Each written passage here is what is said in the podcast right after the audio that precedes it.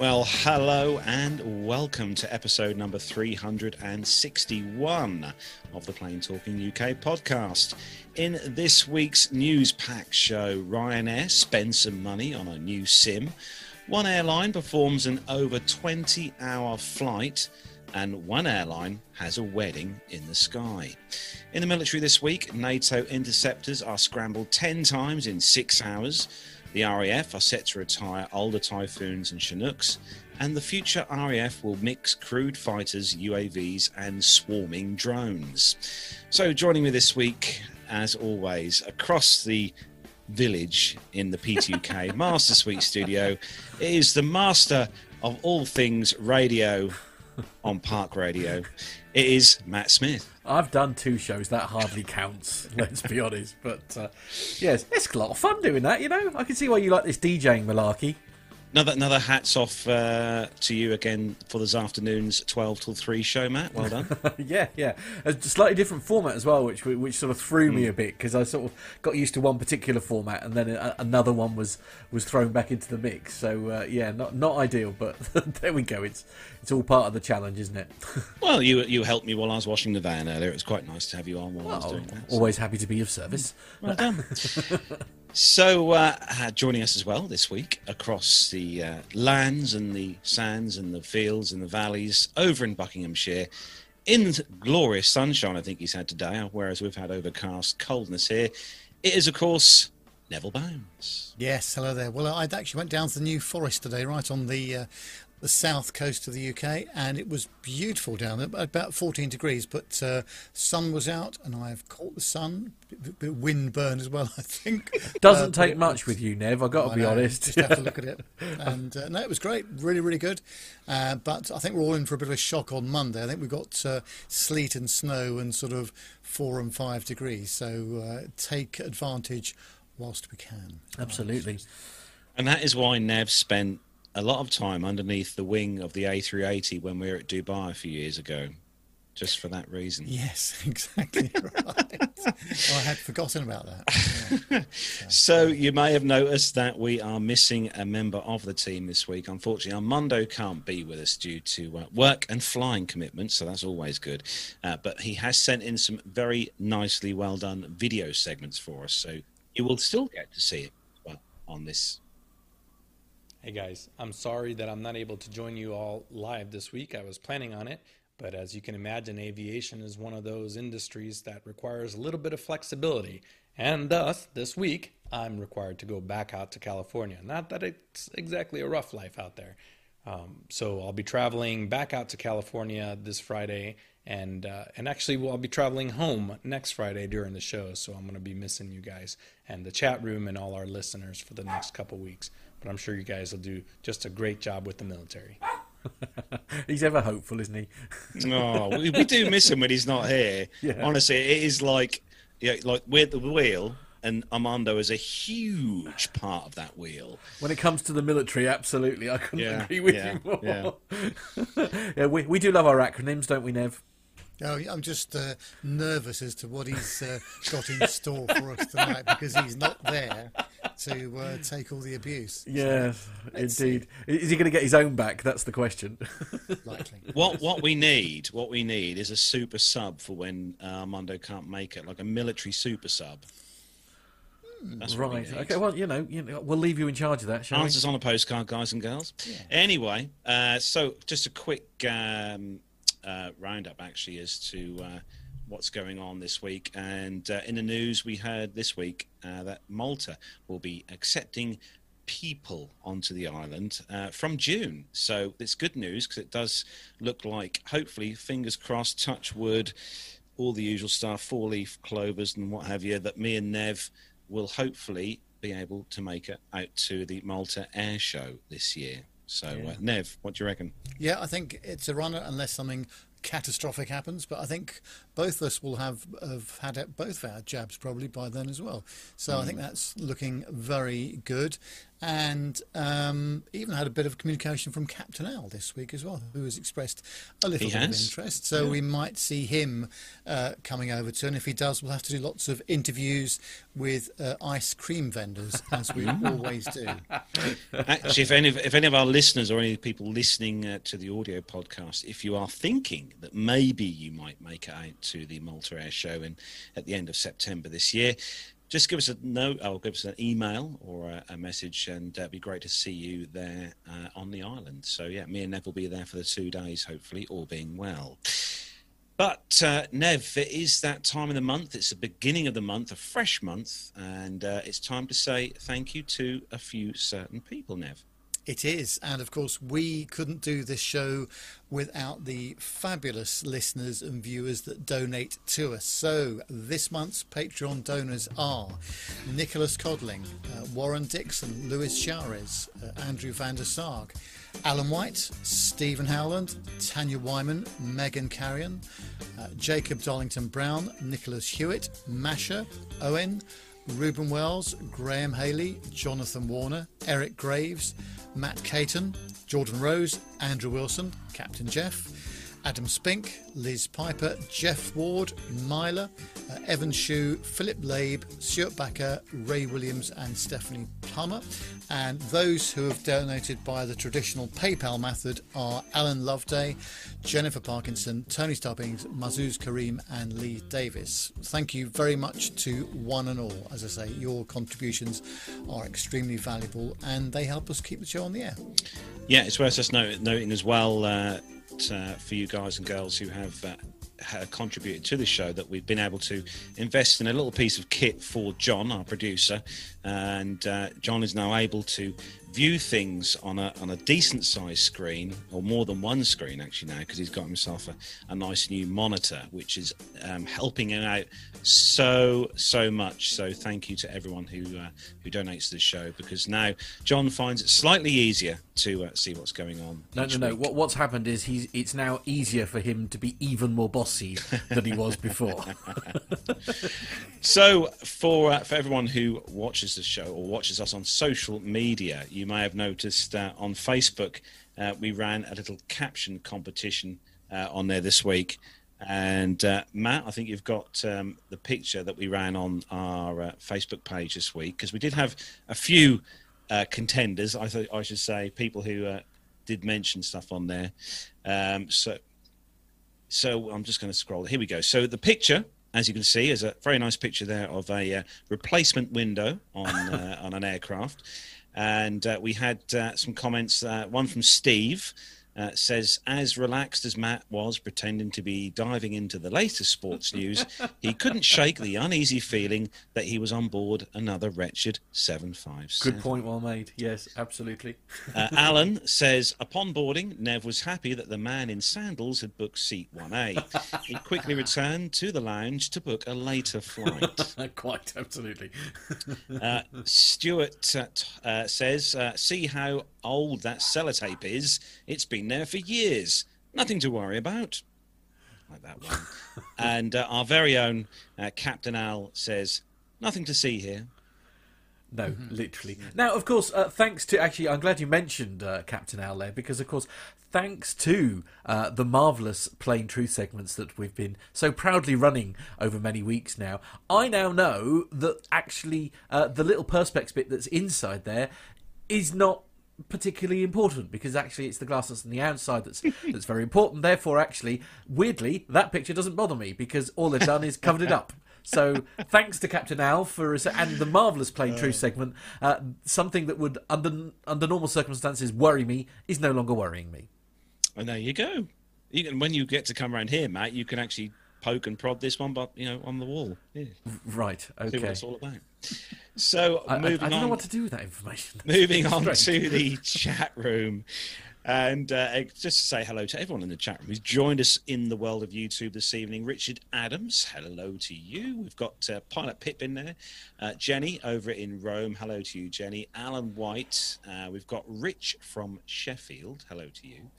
Uh, we've got Masha uh, across there. Hope you're well, Masha. Lane, obviously, Lane is part, a very big part of the chat room. Couldn't do a show without Lane. Uh, we've got Neil Lamborn. Hello to you, Neil. And scrolling down, jo- oh John. Hello to John's in there as well. Nice to see John in there keeping an eye on us from all levels, John Oh, is. And sake. also Rakon as well. Hello to you. Can't Rakon. get away from him. Ah. Hope you are well. And to everyone who's joined us in the live YouTube chat room, thank you for coming in there tonight. And don't forget, if you are listening to this show as an audio podcast and you fancy coming over and seeing the madness that is the YouTube uh, chat room, the uh, don't forget to hit that subscribe button on our YouTube page, Plain Talking UK, and also hit that bell icon, which is right next door, to be notified when we are live, just like we did before we went live, or when we went live, the little pings our various devices, uh, because we'd love to have you in the chat room with us. I've, I've just se- seen a picture of myself, actually. This is the trouble with this camera malarkey. And I've just realised how desperate I am now for a haircut. Thank goodness. Uh, I'm having one tomorrow. yeah. Oh, are you?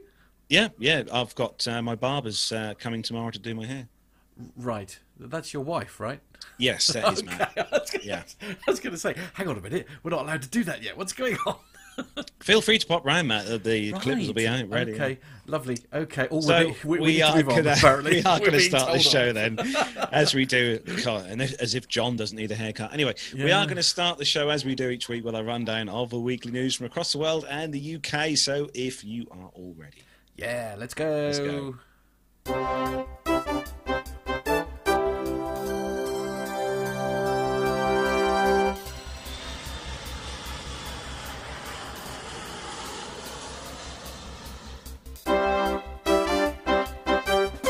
So, kicking off this week's first news story, this one t- comes to us from Reuters.com and uh, avweb.com. And it's not, kind of an update, really, on the uh, Sh- uh, Sruara. Yeah, Siwara? Sruara? I can never pronounce this one properly. Surajia, that's it. There we go. Thank you, John. The uh, seventh Surajaya. There we go. We're going to have to do the little audio clip on there. Edit that one out later. So uh, the Indonesians recovered uh, the cockpit voice recorder of this aircraft. You remember they couldn't find the uh, data module, so they've recovered the cockpit voice recorder of the jet that crashed into the Java Sea in January. Uh, the air accident investigators said on Wednesday it could take up to a week to be able to listen to the recording. Uh, the CVR could help investigators understand the actions taken by the pilots of the doomed jet, which crashed shortly after takeoff on January the 9th, killing all 62 on board. A preliminary report by investigators released in February said the plane had an imbalance in engine thrust that eventually led to a sharp roll and then a final dive into the sea. The report uh, included information as well from the FDR or the flight data recorder. Uh, divers found the casing and beacon of the CVR from the 26 year old Boeing 737 500 within days of the crash, but had been searching for the memory unit in relatively shallow but muddy waters where currents are sometimes strong. The CVR of the Syria, uh, oh man, I'm going to get this right one day. Surajaya Flight 182 was located late on Tuesday, uh, Indonesian Transport Minister told a media conference. And naval officials said it had been found under a metre of mud. God, they've done well to find that, guys. Uh, investigators report that the memory unit, which was uh, recovered uh, using dredging equipment, is undamaged. Uh, they'll now take the uh, module and the CVR to a lab for reading, uh, which can take about three days to one week. Indonesia, Indonesia uh, National Transportation Safety Committee head Soerjanto Tjahjono said. Easy for you to say, John. After that, he said uh, they'll transcribe and match it to flight data uh, without a CVR. The crash uh, of 182 case would be very difficult to determine a cause. It's worth noting, right, that last week I tried uh, a flight on the sim here at home, and I done a fault with an engine, you know, uh, uh, an, an, you know, engine failure uh, just after takeoff, and I found it incredibly hard to to control. And I also probably need a bit of training, but it is difficult when you have that imbalance of thrust um, on one side, especially when you're in takeoff power, uh, climbing out. But um, yeah, I'm glad they found us, guys. It's uh, obviously going to make a big difference to the investigation for this crash. I mean, I'm just going to have to take your word for it because I have I have no uh, marker to be able to compare that with. It's just it's just uh, you know you only have the one engine in a coach. Um, Yes. yeah. but then it's But, on the uh, ground, I suppose. But uh, so And uh, Dr. Steph is uh, Dr. Steph is currently listening to the show um, on board a E175. oh, oh, through the in-flight Wi-Fi, If the in-flight as one Wi-Fi. does. Oh, very very, nice. Nice to see you, uh, Steph. Glad to ha- glad to have you on board. Anyway, moving swiftly on to the next story. And Matt, uh, Ryanair have spent uh, some of that uh, money they've got in the bank. Right, right, okay. Uh, uh, Does an airline have money in the bank after this last sort of 13 months or whatever? Anyway, uh, story number two is uh, the usual. It is uh, a Ryanair story, and the headline is Ryanair purchased a second Boeing 737 MAX simulator in preparation for pilot training. So, according to flight simulation training devices, manufacturer MPS, Ryanair has ordered an MPS Boeing 737 MAX FTD-2 to be delivered to its facility in Dublin, Ireland. This purchase is made after the airline placed an order for 75 additional Boeing uh, Maxes. Uh, in total, the group has 210 aircraft on order. Ryanair will use the Boeing 737 MAX FTD-2 for type rating and other training in line with the EU's ungrounding of the Boeing 737 MAX. CEO Michael O'Leary said that the simulator could be certified as soon as early April. The carrier would then accept delivery of 16 planes by the lucrative summer season. Uh, the newly ordered simulator is not the first one for Ryanair. Uh, the uh, first Boeing 737 MAX simulator was taken in March 2019 and is placed in London Stansted Airport. In total, the airline plans to have five simulators for the Boeing 737 MAX and, as of 2019, operates 12 full flight sims and seven fixed based sims. It's sort of quite interesting there, actually, and also. Um, in related news, uh, the 737 MAX uh, 8200 uh, receives the FAA certification, which is definitely good news. The Federal Aviation Administration, the FAA, said on Wednesday that it had approved the design for the Boeing 737 8200, part of the Boeing 737 MAX series, a necessary step before the US plane maker can begin delivering the planes to Ryanair.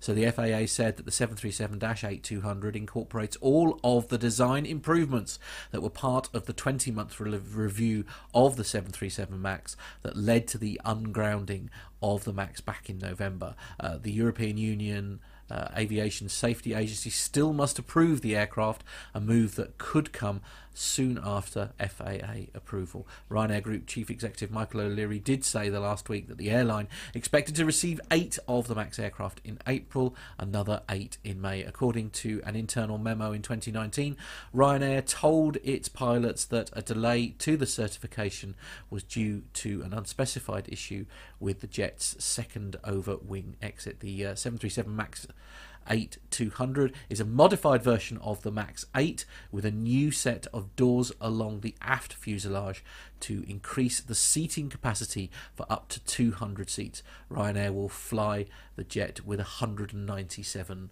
passengers. Now, uh, just going back slightly to the simulator here, actually, we've got a picture of what what the, this new sim that's going to end up in Dublin is likely to look at. I mean, it, it- look like. Sorry, I mean, the, I must admit, it's the first time I've seen like the cockpit of the. Uh, the 737 Max 8200 and I, I must It's admit nice. that that does look it does look quite comfy is is that the right word Nev comfy Yes, of course. th- What you're seeing there, um, it's a bit like you know nothing like the, the real aircraft in the sense that there's a lot of space behind you Yes. there. But of course, in the real aircraft, there isn't quite that. Much, There's a big but, door. Uh, no, look, looks, looks a pretty nice place to be, doesn't it? Yeah, It does. Me, me, and, me and John had a discussion when we were discussing show stuff yesterday that when I win the uh, Euro Millions next week, um, I'm going to purchase um, a new house with one of these simulators in.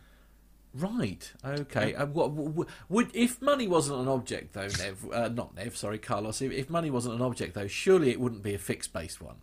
No, I'd get a full full. Yeah, motion. yeah, I was gonna yeah, say. We, I, I, I did say I'd keep it. Yeah, a full full motion. Right. Yes. Yes. I mean, you know, if money wasn't an object, you know.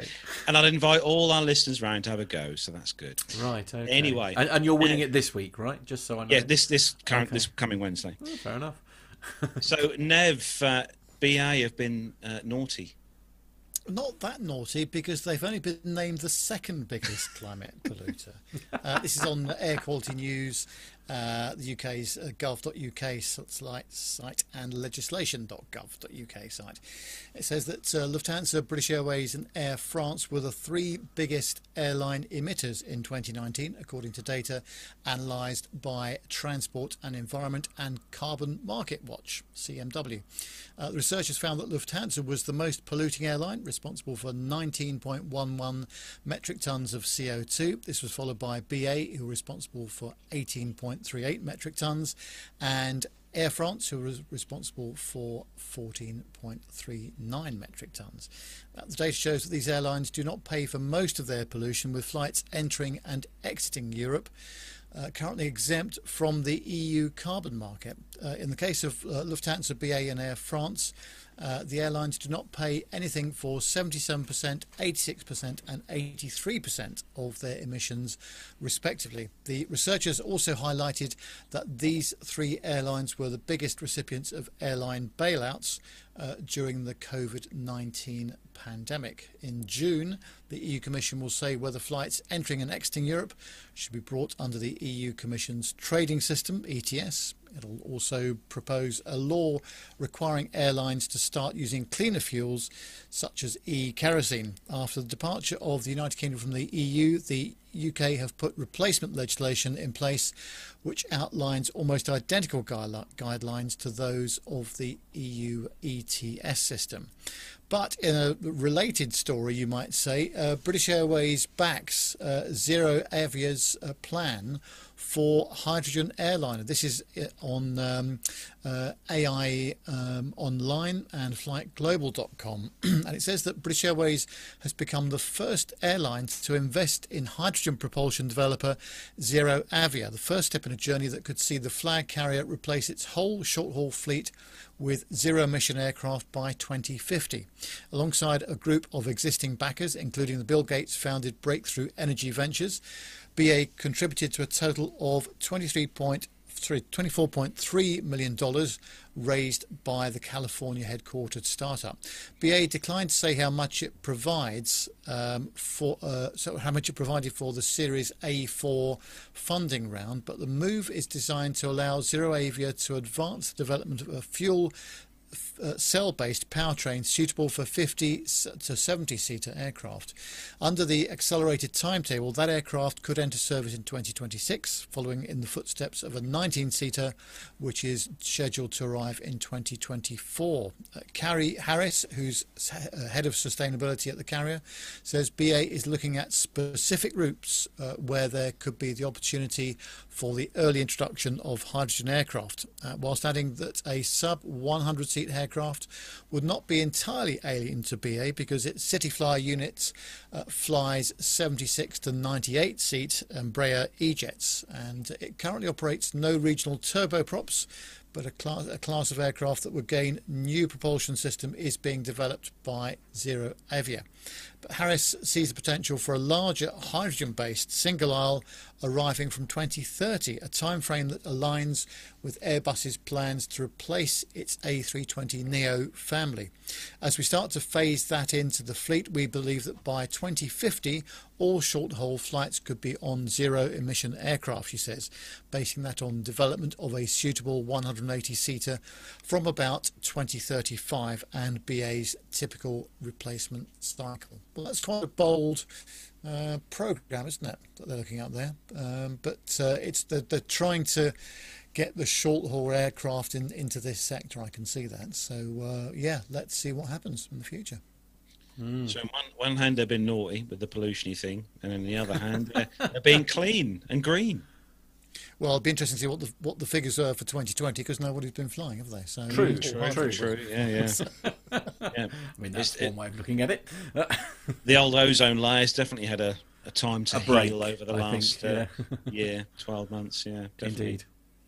So uh, Armando has uh, got the next story, and uh, this one's a very interesting one, uh, all about UAVs.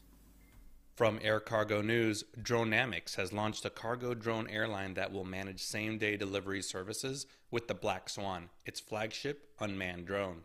The Black Swan can carry a respectable 350 kilograms of cargo up to 2,500 kilometers at 80% lower cost than any other aircraft, according to Dronamics. The developer and operator of large cargo drones said that its Dronamics airline service will have subsidiaries, subsidiaries in Ireland, Australia, and Canada, which are seen as countries that are leaders in drone regulations. Now, as part of its ramp up for commercial operations, Dronamics has appointed aviation executive Sergio Oliveira da Silva as its chief operating officer, which is a new senior management position for that team. Uh, Oliveira said, I'm very much looking forward to being proud of the team that will bring into the market the next generation logistics net- networks for e commerce, pharma, agriculture, shipments, uh, special cargo, and spare parts. I am excited to be again involved in another successful pioneer venture with the aviation logistics industry. Now, as COO, he will be responsible for the setup and operations of the airline business, the deployment of the drone port network, and the upcoming operational authorizations under fast evolving drone regulations around the globe.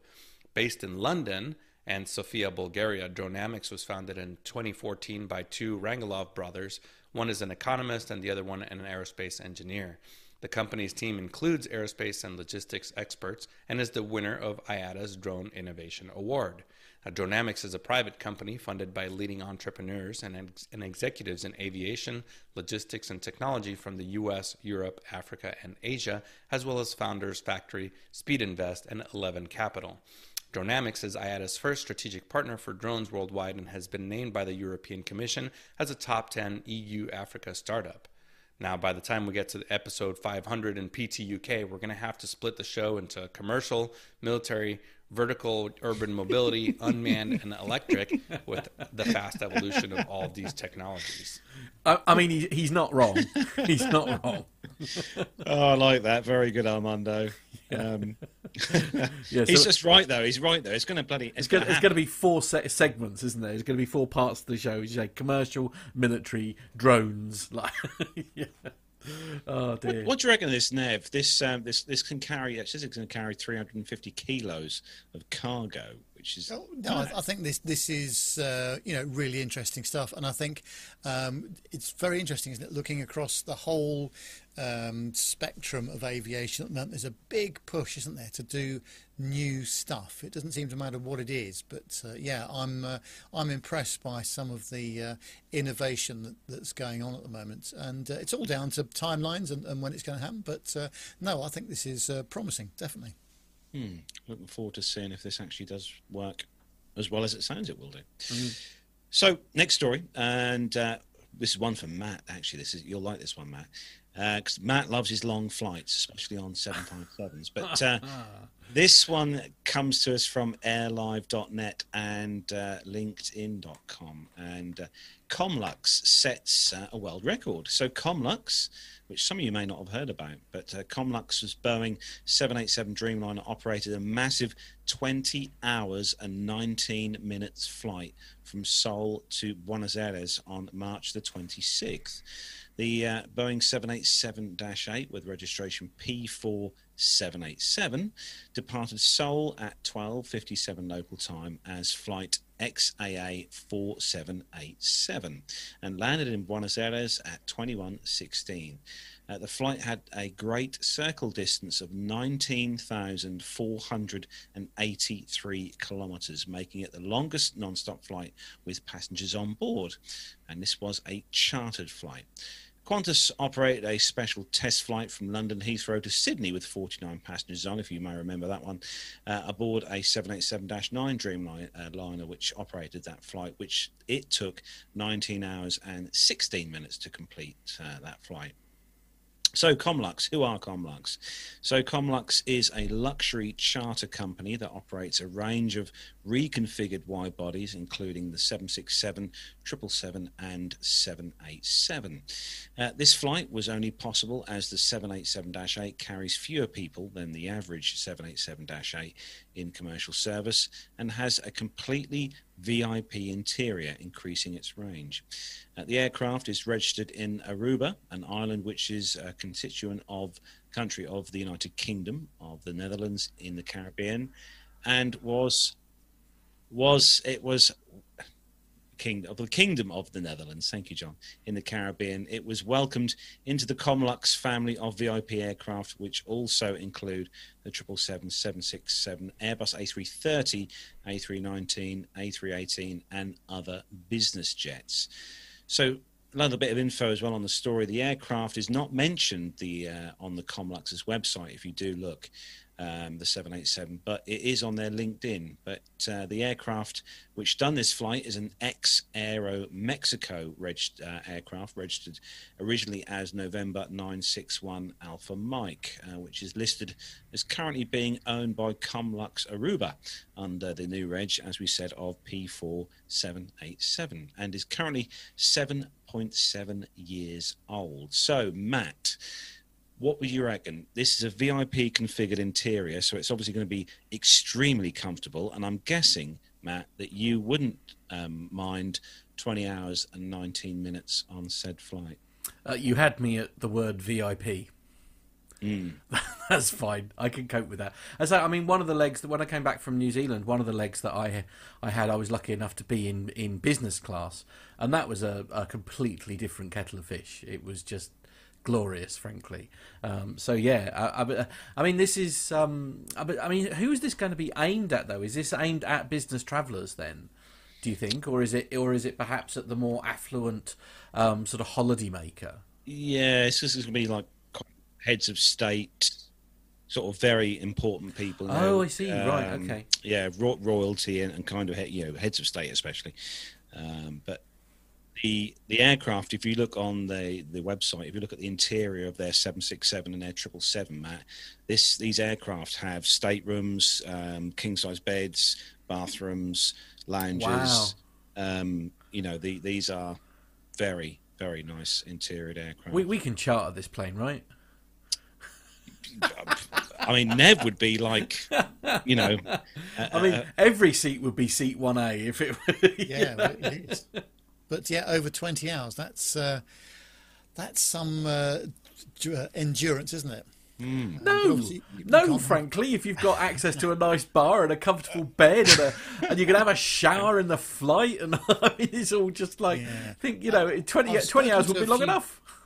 Yeah, I've spoken to a few people that have done the uh, the ultra long Qantas flights. Oh right, and yeah. they were saying, I mean, obviously this is not quite the same, but they were saying that after about 14 or 15 hours, right, it gets very difficult, even in the even in the even in the seats. nice seats. Right. And I remember doing a what was it, 13 and a half hour flight back from where was it? Uh, oh, Tokyo back to Copenhagen with SAS. Right. And um, yeah, that that was. I mean, I was in the cheap seats uh, back in the day, of course, but yeah, it, oh, just 20 hours on an aircraft. Wow. I know it's not, never enough for Carlos, but no, it strikes no. me as being a, no. bit much. No, he, he'd if his wife would let him, he'd live on one. There's there's no two. Oh hell yeah, yeah. yeah. yeah. I, I, just look forward to when they they sort of configure these with bowling alleys or um, cinemas inside. I mean, that could be a bit tricky during turbulence, obviously. um, but uh, anyway, shall we move on before we get told off? the next story comes to us. Uh, uh, this is, uh, comes to us from uh, our, our, well, not far from our neck of the woods, I would say. Matt, it's a few hours drive for us, isn't it? Yeah, uh, Southampton, yeah, so sort of down south, isn't it? Mm. But uh, yeah, the uh, headline uh, from the BBC News.co.uk, so it, it or BBC.co.uk forward slash news, uh, and the headline is Southampton Airport runway decision put back after rejection. So plans to extend Southampton's airport's runway have been rejected by planning chiefs after a two-day meeting.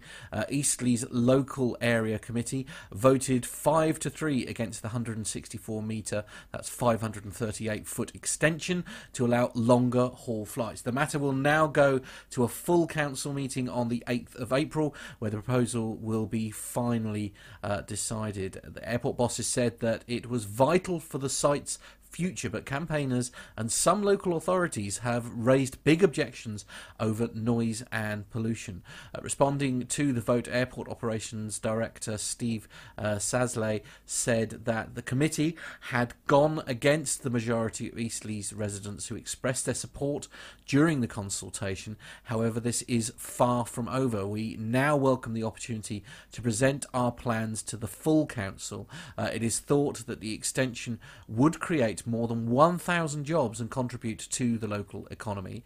Uh, the uh, Southampton airport is one of eight across England seeking to expand. The Advisory Climate Change Committee has told ministers that uh, emissions from aircraft must not be allowed to grow overall. Uh, that means that if capacity is increased at one airport, then it should contract at another, and no one appears to be volunteering for that. So the committee said that an exception could be made if planes become much more fuel efficient or start flying on low carbon fuels from plants or waste, but these will not be available at scale for some time. Uh, the government is yet to decide whether it will follow this advice, although aviation will form part of its transport decarbonisation plan. Uh, due out after Easter. I mean, it's um, Dear, dear, dear, dear.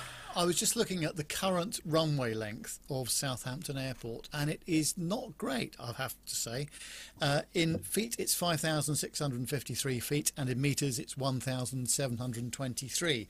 Just to put that as a comparison, uh, Jersey Airport is 6,000 feet long, and Gibraltar Airport is 6,000 feet long. So uh, this is um, nearly 400 feet uh, less. And the trouble is with delay and this sort of stuff. Um, what I don't quite understand about this is they're talking about planes becoming much more fuel efficient. Well, the stuff that's coming out today is extremely fuel efficient, I would have thought, compared to uh, some of the older stuff uh, back in the day. So I don't really see. Obviously, there's, there's always environmental objections and there's always local resident objections. I, I understand all that. But um, I think this is going to give the airport a big problem, I have to say, because it just will not be able to uplift the amount of uh, cargo payload and fuel that it needs, uh, the aircraft needs to go to to sensible places. With uh, well, five thousand six hundred fifty-three feet of runway is not a great deal. It's worth noting as well, Nev, that if you look at the uh, passenger figures, number of passengers between 2017 and the end of 2019, before um, uh, COVID, uh, the passenger numbers dropped were going down each year. from Oh, really? 2017 to yeah, they, they, they in 2017 that the airport saw just over two million passengers pass through the doors. Um, compare that to 2019, uh, just over 1.7 million. So the numbers. I mean, is there? I mean, if you're looking at the overall picture, though, is there not a strong argument for, um, you know, doing long haul flights from smaller, more local airports because you aren't having to travel that far, or is the fact that you're using a local airport that that carbon footprint impact is not big enough to warrant the? I don't know. It's such it's such a a difficult subject, isn't it, to to, to get clarity on. I suppose when, if, you, when you're dealing with aircraft like the new uh, A321 uh, XLRs and, and these sorts of things, I mean, uh, obviously their their range is, is fantastic now, but you do need a minimum amount of runway to get off. Yeah, deck, true, yeah. uh, and to you know start carrying sensible levels of payload. I think the worst thing is if you end up with a really good aircraft. But you can't operate it in and out of uh, airports, and you're you're um, weight limited or fuel limited, then you know it, you're- you're not doing the job that you're set up to do. So it, it needs something uh, bigger, you know. So I didn't realise BA got some uh, flights out of uh, Southampton, Nev. they have, yes. Just looking on here, Yeah, Bergerac, uh, Alicante, Malaga, Faro. I think they're um, seasonal though. Um, I, they're, they're not running them all year round, uh, but uh, yeah. Yeah, I don't know, Uh, it- Richard Adams uh, points out in the chat room. Actually, Bournemouth is just down the road and uh, has got better destinations at the moment. Um, that's Has sure. it? So, yeah. Okay. I think Bournemouth's got a slightly longer uh, runway from uh, Right. as well. So yeah, yeah. Yeah, I don't know. I, I, I again, I don't, I don't think we're. It's going to be a while before we know the answer, really, isn't it? To um, moving forward, as they say. So, Nev, you've got news on an exciting new seat. I'm excited by this, and that takes some doing, I have to say, for me. It's on simpleflying.com and also on butterflyseating.com. Uh, it says with the trend of operating long haul flights using narrow body aircraft set to continue for the foreseeable, plenty of cabin designers have been working to come up with unique offerings for the passengers on these flights. Well, JetBlue's transatlantic A321 LR features a modified Thompson Aero Solo seat, whilst Stelia uh, Aerospace offers a similar but different approach to premium cabin comfort. The problem here is that all the super comfortable looking products are aimed at business class travellers. Not all routes will necessarily support a large business class cabin, so plumping for a permanent capacity level could end up limiting the flexibility of these narrow body uh, types.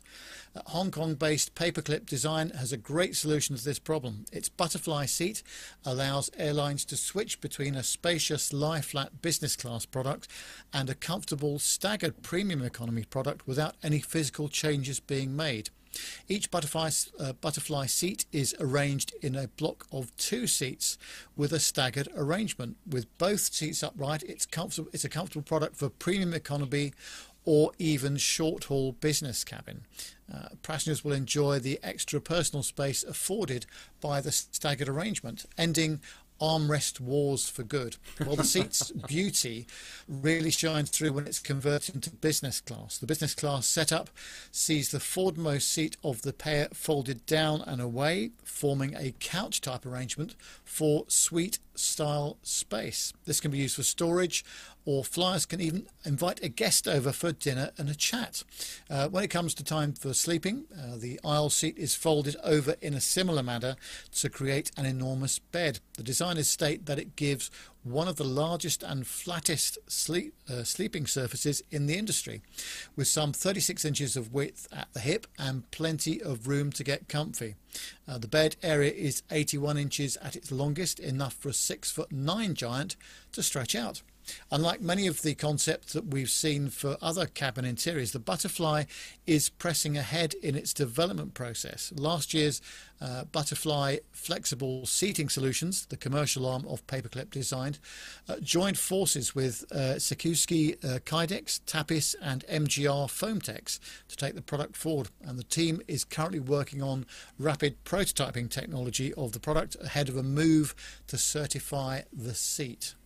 Well, that's interesting, isn't it? That's um, I think that's going to be quite revolutionary to have a seat arrangement that deals with both business class and the premium uh, economy sector. Absolutely, I, I think. Uh, I mean, uh, one of the uh, uh, videos that uh, that John has sent me is actually a little little GIF, um, and we'll make sure the the details are, are in the show notes for people to take a look because it is genuinely a really fascinating design, and it, it truly does like maximise the space. I mean, I'll run the I'll mm. run the hmm. little the GIF again here. Look, um, where it you know it sort of all folds down, and it is. A, I mean, it's it, it's a really big bed. There's you would struggle not to be com- you'd have to go out of your way to not be comfortable in that um, configuration.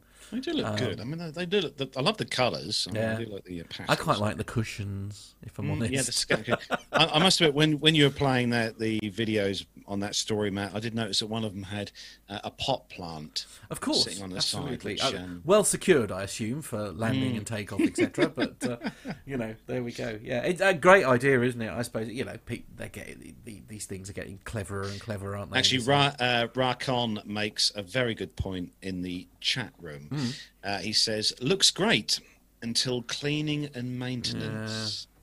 True, it's all right while it works, I suppose. Yeah, yeah, good yeah. point. Where are you going to drop your, your your phone into it? Yes. At what point in the mechanism will your phone essentially get crushed? Uh, Rich, uh, Rich from Sheffield is uh, saying that you still have to pass your seat buddy and wake them up from the window seat. Yes. Yeah. Yes, that is true. Yes. Yeah. Uh, yeah, only in premium and economy though, from what from yeah. what we're being told in our ear. But uh, there we go. You know, if, I do if you're I do love It's these. your own pod. You, you you haven't got to sit next. I like the idea. I, I like the idea of being able to socialise. You know, and invite somebody over for dinner. I mean, not in COVID times, obviously. That's that's a big no no. But uh, I quite like I quite like that that you could sort of you know. Uh, would you like to come and have lunch with me? I just find that delightfully sociable. How does Carlos know what a pot plant looks like? Lane, trust me, I have many, No, you don't. many. I don't, No. there are many, many pot plants in this house. She who must be obeyed is very keen on the pot Oh plant. dear. Yes, indeed. Anyway, Indeed. so up next, uh, Armando has sent us in another uh, story for you this week, and uh, this one is uh, all about lovely Citation 560 XLs. From AIN Online, Textron Aviation has handed over its 1000th Cessna Citation 560 XL series business jet. That's according to the Wichita, Kansas based company. The milestone Citation XLS Plus was delivered to a customer located in the Northeast U.S. and will be managed and operated by Custom Jet Charters, a Part 135 operator with locations in Palm Beach, Florida, and Westchester County, New York airports. Now, comprising of three different variants, the XL, XLS, and XLS Plus, the 560XL has accumulated more than 5 million flight hours since receiving FAA type certification in April of 1998. Every two minutes, a 560XL jet takes off or lands somewhere in the world. That's according to Textron Aviation Senior VP of Global Sales and Flight Operations, Lannie O'Bannion. They said, this is this milestone delivery is a direct reflection of our customers' trust and the dedication of our employees who continue to build and support the Citation 560 XL family of aircraft. Additionally, the aircraft's joint venture in China, Cessna Avic Aircraft in Zhuhai, is expected to deliver its 300th XLS Plus this year, which will go to the Civil Aviation Administration of China's Flight Inspection Center. It will be the sixth of eight XLSs acquired through a purchase agreement signed in December of 2018, according to the company. Uh, now, in the past couple months, we at PTUK have talked about the ending of the production line for certain King Air business uh, turboprops and the venerable Learjet, but this just shows how strong Cessna's share of the market is in the business aviation segment. The, te- the, the Cessna Citation is now and has been just an absolute staple in the medium sized business jet area. They're incredible numbers, aren't they? Really. Yes, I've not been on one of these uh, new flashy ones, obviously, but uh, I have been on a 560 XL uh, from Farnborough to Billund in Denmark, Oh wow! uh, owned by a well-known uh, toy maker of bricks, of uh, plastic bricks. Right. Uh, yes, that was a great experience, and it had a, a little bar on board as well, which was fabulous. So I enjoyed that. Yeah. Duplo. Right. Yes, these uh, these aircraft are very nice indeed, aren't they? And uh, yeah, it's great to see that they're uh, uh, doing very well with the, uh, the newer versions too. Great. Uh, you know, as you say, and, and how, how many was it you said that have been sold? Uh, well, they've just handed over the 1000th One One thousand. thousand. Wow. 560 XL series yeah. Yeah, of the It- it- 560. yeah.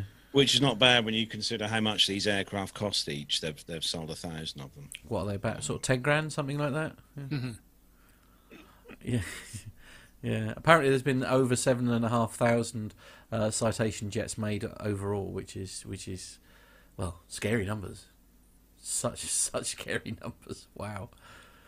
Ah, Yeah, I was just trying just trying to get a price up on there. There is um, oh blimey, There's oh no, blimey. there's no way she's going to let you have one, Carlos. I don't even know why you're looking at Ac- the numbers. Actually, actually, the second hand price is not bad. Um, Thirty-eight million. and she's st- Um, okay. Actually, yeah. That's terrible. Wow. I mean, that's still no. Yeah. Apparently, there's sort of, apparently there's something like sixteen and a half million to start yeah, with. Apparently, uh, the, so- the price the prices range on the second hand market between sixteen and a half million up to thirty-eight million, I suppose, for the for the ones that have got the gold. three point eight million. Is three point? I've got thir- I've got thirty. There's no point on my um, Wikipedia thing here. Oh, oh Wikipedia. Oh wow. Okay. right. Is, Okay. is that where I've gone wrong? Yes. Uh, that that data that Carlos has just said out loud may or may not be accurate. That's all I can say on that. Oh yeah. Uh, Rich from Sheffield in the chat room has said, uh, uh, "Can you get them on same day delivery like you do with Amazon?" Probably is the short answer. if you're spending that kind of money, I want it hand delivered with a bottle of champagne, frankly. But uh, You, you probably do get a bottle of champagne when you buy one of those jets. To be fair. oh, well, very good. Yes, very good. Oh, okay. Right, so moving on to the next story. And this one comes to us from Simple Flying and from Twitter as well. Um, wedding in the skies, or weddings in the sky, something I haven't been to for far too long now. What a wedding So- in the sky? Well, a wedding in a wedding anywhere, really. Oh, yeah, true, back. true. So on Wednesday, a Southwest Airlines pilot got married in Utah on its own. This doesn't sound like much of a story. However, the marriage took place on one of its company's flights from Las Vegas to Salt Lake City while cruising at 33,000 feet. According to Southwest Airlines, York Zentner met his some, uh, special somebody, Sabrina Soulsby, at a Southwest Airlines ticket counter in Las Vegas. Oh, how quaint. Uh, the two quickly hit it off, and when Sabrina wasn't working, she would accompany York as a passenger on his flights. The two visited many cities during their relationship, one on a trip to Utah's mountains. Uh, York proposed during uh, one of the private flights. Fast forward, and the couple knew where they wanted to get married. Given the connection between Southwest Airlines and their relationship, uh, the pair opted to tie the knot on the flight from Las Vegas to Salt Lake City, where they hoped to settle down. The majority of flight WN1711 uh, was over the uh, state of Utah, but so the pair filed for a marriage license in the state. When the big day came, the couple boarded the flight with 15 friends and family and a plane full of Southwest passengers. Once the aircraft was over Utah, the two were married by Andrew Pabsday, uh, another of the airline's pilots. Uh, but Southwest weren't the only people talking of weddings in the air this week. Middle Eastern carrier Emirates posted on their social media that they would be launching a special wedding service for those who want to tie the knot at 40,000 feet on their flagship A380 aircraft.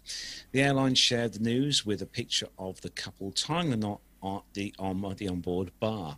Uh, alas, for those thinking that Emirates A380 weddings would be idyllic, the date on the just married sign on the accompanying picture was marked with April the 1st. Ah. And after many inquiries through their social media channels, the airline admitted that it was an April Fool's joke. Rude. So if you want an in flight wedding, you'll just have to fly Southwest. Okay.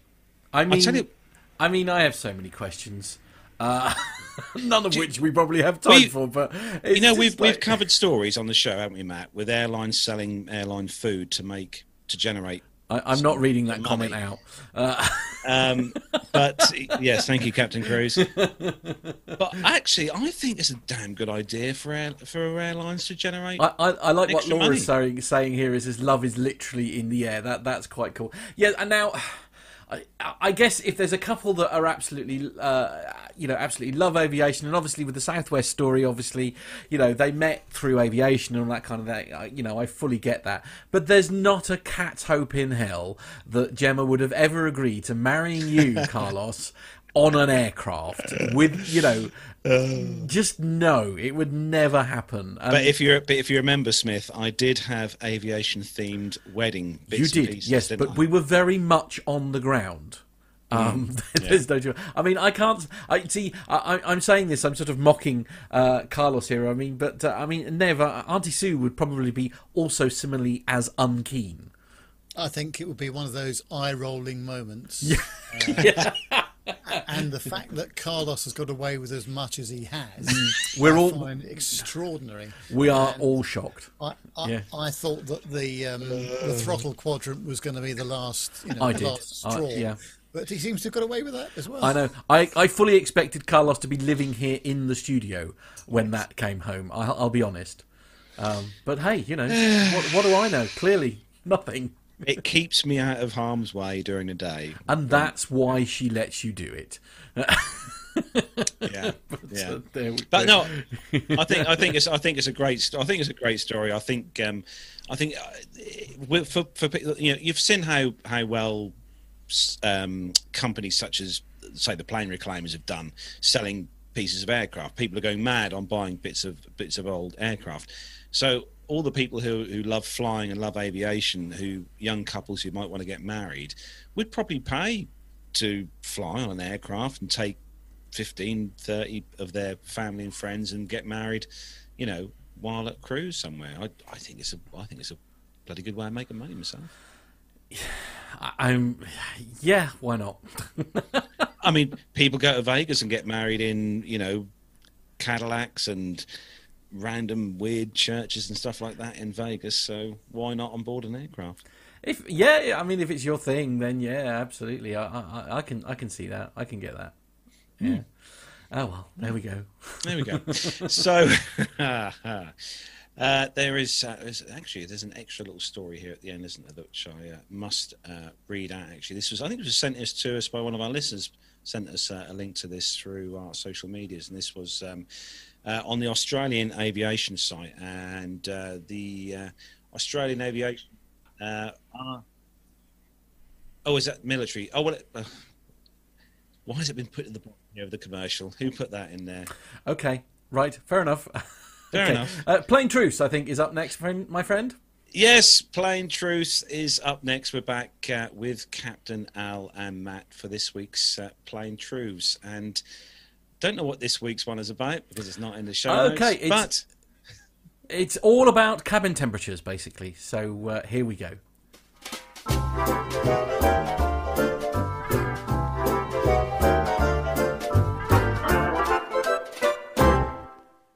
Hello and welcome to the Plain Truth. And this week we're going to be talking about cabin temperature. Joining me, as always, is the legend that is Captain Al. Hi, Captain Al. Good evening, Matt. I see we've gone for a contentious one then. Uh, yes, indeed. I'm very much looking forward to this one. Now, uh, one of the things that I know I don't do a great deal of flying, but one of the things I really do struggle with is I've never been on an aircraft yet where the temperature has been right for me. So I've got lots of questions really about sort of uh, the air conditioning on an aircraft and how it works. Okay, so it's an interesting one because, uh, as you might be able to see this evening, I'm sat in a t shirt and you are in a jumper. Yes. So we start from the basic premise that your requirement for the temperature of room that you're in right now might be wholly different to mine. So that's one of the starting points that we have to deal with this is that none of us are the same. Now, for example, my wife functions very badly if the temperature in a room is less than 21 degrees. Uh, I tend to function better when the temperature is below 21 degrees. yeah. So, um, it, you know, we're, we're all quite different. So, uh, let's start to uh, chip away at this. Uh, so, on an aeroplane, there are going to be, well, let's just say as a starting point, a couple of hundred people, okay? We're going to do a flight from Ibiza to Manchester. It's the summer and it's two o'clock in the morning. So, of our 200 passengers, 198 of them are going to be in hot pants and vest tops. I mean, slight Um, stereotyping there, but. well, it's kind of how it is. Uh, the remaining two passengers were an elderly couple who were missold their flight by their travel agent. They were told it was going to be a day flight, so they are now happily partying away with the other 198 passengers who were in vests and hot pants. Okay. Um, they uh, are going to get onto our uh, aircraft and they um, are going to be uh, relatively warm uh, because uh, of all the sunburn that they've got because they didn't put their suntan cream on. No, I, I joke. They, they're going to get on the aeroplane. Uh, but our elderly couple are uh, wrapped up a little bit warmer and they're feeling a little bit cold. So they, you know, going to ask for the, the heating to be turned up. And our party animals are going to be a bit hot and they're going to want uh, the temperature turned down. So we've already got a little bit of a, a battle going on. Uh, plus, of course, we have the people who are in control of the cabin temperature, and that is the cabin crew. and, uh, you know, they will be uh, doing a hot meal service at some point. So, as you can imagine, when you're serving a couple of hundred hot meals, you might get hot yourself. So, what you're going to do, you're going to turn the temperature down.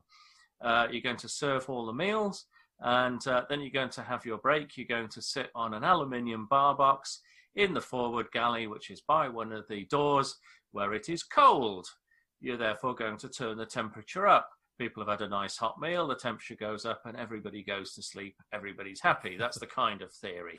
Um, but it is a constant battle because uh, different aeroplanes have different levels of sophistication within their cabin temperature control and monitoring. And of course, if you imagine a big aluminium tube and you put temperature of, say, 21 degrees air into it, where there are colder bits of the aircraft, you're going to measure the temperature less. So, where do you decide to measure the temperature for setting your air conditioning? It's quite a long tube, so quite often at the middle of the aeroplane are the people who are complaining the most because there's a sensor at the front, there's a sensor at the back, and on something like a 737 or an A321, the cabin crew have a selector for the temperature at the front of the cabin and they have a selector for the temperature at the back of the cabin. What they don't have is one for the middle. So um, it, it's, it's a constant battle. And then there are some aircraft manufacturers who are better at designing systems that are able to ca- cater for this. So on some aircraft, you might set the cabin to be at 16 degrees, and the best that you can achieve is something in the order of 30 degrees. so, you know, that there are some air conditioning systems that really aren't particularly good. And then, of course, you'll get some where all of a sudden it'll go really, really cold, so people will turn the selector up, and then it'll go really, really hot. Um, I have to say that, of course, I'm biased, but on, on the A320 family, uh, generally speaking, if people put the control in the middle and don't touch it, more people are happier than not. The cabin crew have a small range of control. We don't trust them with the whole thing. we have the master control in the cockpit. They have a small control and they can move it up and down half a degree or so, and they are happy. And funny enough, half a degree, uh, just like half an inch, does make a difference. Um, and um, if, if you can keep the majority of people happy most of the time, then you're doing a good job it's just one of those things. It's it's an almost impossible task because um, if you've got 200 people, you're going to have 200 different opinions as to whether it's hot or cold. I did have an idea once on a connected aeroplane where everybody's got seatback TVs that if you were too hot, you'd press a little button on your seatback TV and say, I'd like it colder. And there'd be some sort of voting system. And if the majority of people in your zone were too hot, then the temperature lowered a degree. And I thought that would be quite good. Of course, you'll always get people then who are really, really hot, but just for the sake of skewing the argument, they'd select for more heat, which would just mess it up for everybody but it's a tricky one. The way that we uh, produce the, the air in the aircraft is complicated to say the very least. Some aeroplane manufacturers are better at designing the systems for customer comfort. Uh, but of course, you've got to remember that if you're sat down, um, you're going to be a little bit cooler than if you're if you're exercising by delivering hot meals. Uh, does some of this have something to do with uh, the age of the aircraft as as well? For example, uh, I use a car as an, anal- an, analogy. If you're lucky enough to have a nice car, uh, you can actually have a different temperature for the driver uh, versus the passenger sitting next to them. I mean, uh, do such things exist on aircraft where you can fluctuate the temperature, sort of like in, in smaller zones? Are they in zones, or is it just one aircraft? yeah. so on on sort of seven three seven A three twenty, we have um, uh, basically forward and aft. When you get onto larger aircraft, uh, like 330 has forward, mid, and aft. And then I'm sure that if you get onto the 380, or well, first of all, you've got two different decks to cater for, so you, you you're going to have completely different dynamics on on the you know upper deck to uh, lower deck. Plus, of course, if you're then looking at different classes of cabin within the aircraft, if that was part of the original design spec, you might say, okay, well, we'll make first class its own zone, uh, we'll make business class its own zone. So, you know, there, there are lots of options available there. But for sure, what you're going to do is to try to split it up the bigger the aircraft because just the, the, the, the range of temperatures that will exist in a particular area of, of the aircraft. So, Uh, and you mentioned age. Uh, yeah, I mean, uh, we're certainly not going to say that older aircraft, the air conditioning also that provides the pressurization is any worse. But what you might find that is an older aircraft, the ability to control the temperature to quite close tolerances um, might be much poorer. So you might get that it's really, really hot, it's really, really cold, it's really, really hot. Um, and of course, you do get defects on the air conditioning system. So sometimes you can have, uh, you know, regulation faults that mean that the thing is permanently cycling between hot and cold, and there's not much that you can do about that other than try to reset it in the air and then get it fixed on the ground. So, just like anything else, um, they are quite complicated systems. They can go wrong from a temperature regulation point, or they might not have been designed particularly well in the first place. And another question I've got. This is gonna. This is probably going to sound like a really daft question to you, but is the cargo hold heated? So again, that's an option.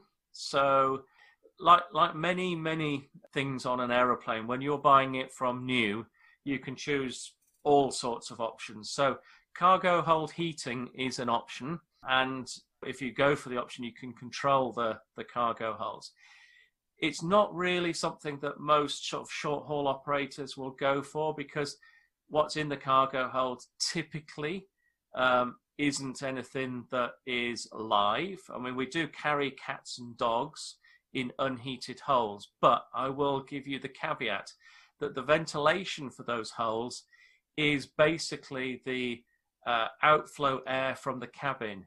So, although the holes aren't independently heated, the air that is leaving the cabin, vented from the cabin, goes out through those holes. So they're not sub zero down there. They're going to be cooler than the cabin. Um, so I think when I was at Monarch Airlines, we had a restriction that we couldn't have cats and dogs in the hold if the flight was longer than six hours. Right. Um, uh, so um, and we never had any any any problems with that sort of thing. Uh, conversely, one of the things that you do sometimes have to do and consider is not so much cargo hold heating, but cargo hold cooling.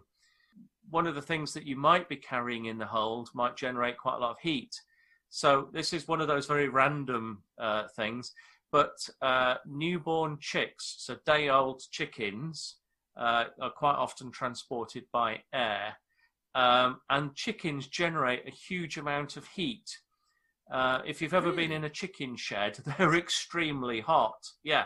Uh, so chickens generate a lot of heat. So you, you have to be very careful with day old chicks. So they had a restriction of three hours, not because they would get too cold, but they would get too hot and die. Um, so sometimes you need cargo uh, cooling, if you like. So it's not just a heating function. It's an option. Uh, large air- aircraft that are traveling greater distances uh, will have that because they'll be carrying a lot more in the way of cargo. So, so for example, um, tropical fish, corals, that sort of thing, uh, moved around the world an awful lot. The uh, ornamental fish trade is quite a uh, massive industry. So, if you were to go into lockdown aside, your pet shop um, locally to you, a lot of those fish will have come from Thailand, Indonesia, um, uh, all over the world and therefore will have flown by air.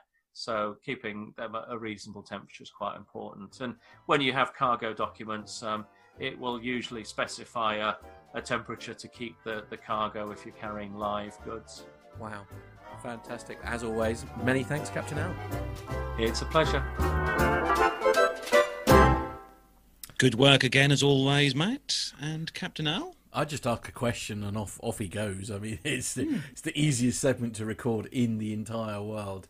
Uh, Micah is actually saying passenger aircraft heating systems are designed to make people the least uncomfortable, uh, not at all um, have anything, uh, not at all have anything to do with comfort. yeah, lots of comments in the chat room yeah. actually um, about this. Um, one from uh, Rich from Sheffield, who is saying that he flew on a 757 uh, with four of us and four cabin attendants and two other passengers after the Iceland volcano. One of the first flights out of the UK, and it was blooming freezing. Oh, really? Uh, on board there. And um, Pitt was saying that the worst experience he'd had was with a passenger as a passenger on a Turkish Airlines flight from Istanbul to Paris, and the aircom was clearly knackered and cycle from maximum hot to maximum cold and back again constantly on a 25 minute cycle. It's one of those uh, things, though, it's quite interesting though, when you think about it, how um, uh, aircraft maintain a, a, kind of constant nice temperature for passengers. Mm. But um, but I think you've also got, and I'm, I do not want to be disingenuous, of, of course, but um, but I, I'm about to be probably. Um, I, I once worked in an office where the thermostat control was actually broken at least two or three times a year because people uh, in the same office space um, could not agree on what the temperature mm, should be. Really? And you are going to get, you know, variations uh, b- between one person and another, I'm sure. But yeah, uh, yeah th- there is there is a lot of variation in temperature, isn't there? And uh, some some aircraft seem to be very cold, some to be very hot. Um, I mean, for me, m- most of the time it's okay. Uh, but yeah, just occasionally, especially on night flight, it seems uh, it's um, it's always quite quite chilly, so you do need to wrap up. Indeed. Uh, breaking news from Rich in Sheffield, by the way, uh, was actually saying that uh, uh strong possibility, essentially, that uh, Ryanair will start charging for heat soon. So that you heard it here first. Breaking news from Rich in Sheffield. Uh, oh dear. Yeah. Imagine that. It's, it's, minus 40 outside, it's minus 40 inside. Right. Really? I, will be glad if I brought my parka with me. Do you know what I mean? So I can mm. wrap up warm. those war- those warm paninis will uh, go down well in that kind of temperature. There'll be blocks at that temperature. right, so it is uh, military aviation news time. So uh, if everyone's ready. Indeed. Yes. yes, good luck, everyone. Here we go.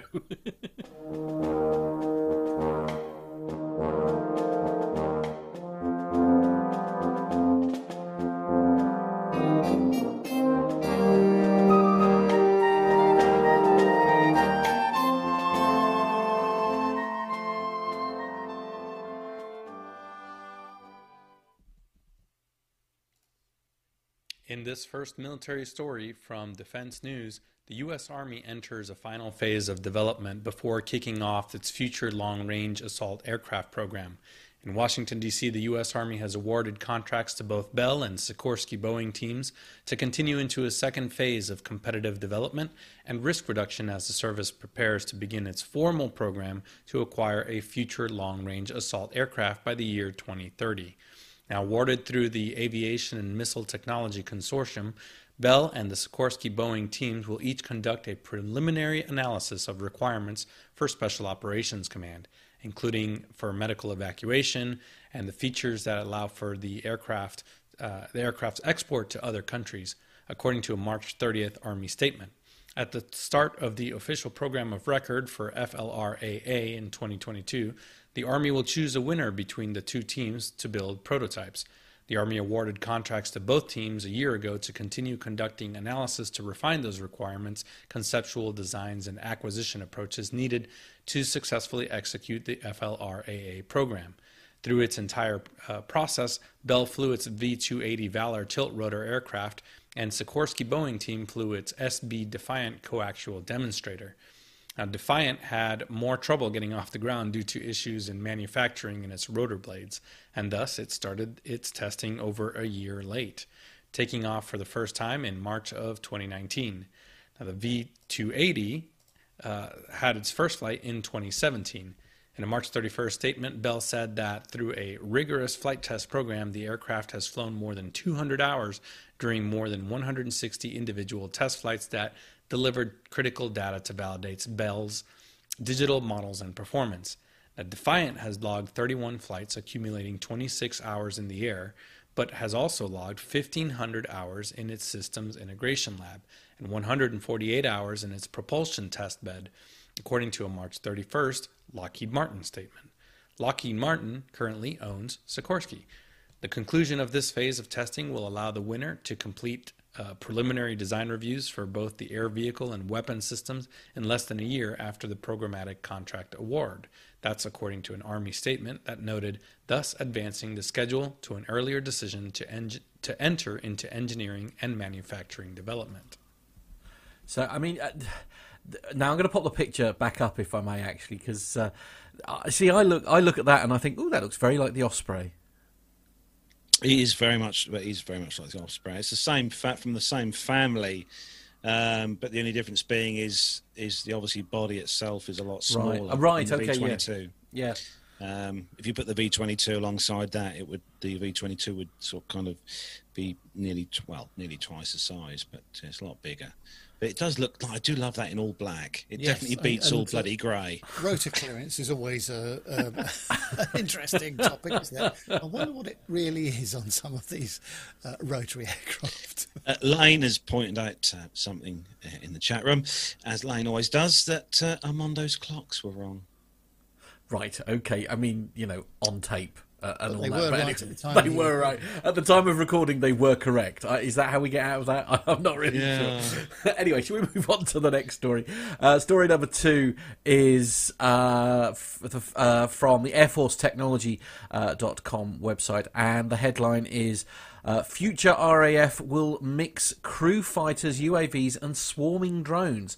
So, speaking at an International Institute for Strategic Studies virtual event, the head of the UK's Armed Forces uh, Chief of Defence Staff, General Sir Nick Carter, said that by 2030, a Royal Air Force tactical formation could be made up of two Typhoon fighter jets, 10 Mosquito uncrewed fighter aircraft, and 100 um, uh, Al Alvina swarming uncrewed aerial vehicles. Uh, Mosquitoes, the RAF's name for a program to build the UK's first uncrewed fighter aircraft, able to target and shoot down uh, adversaries' aircraft. The project is currently being led by uh, Spirit Aerosystems with an aim for full scale flight tests in 2023.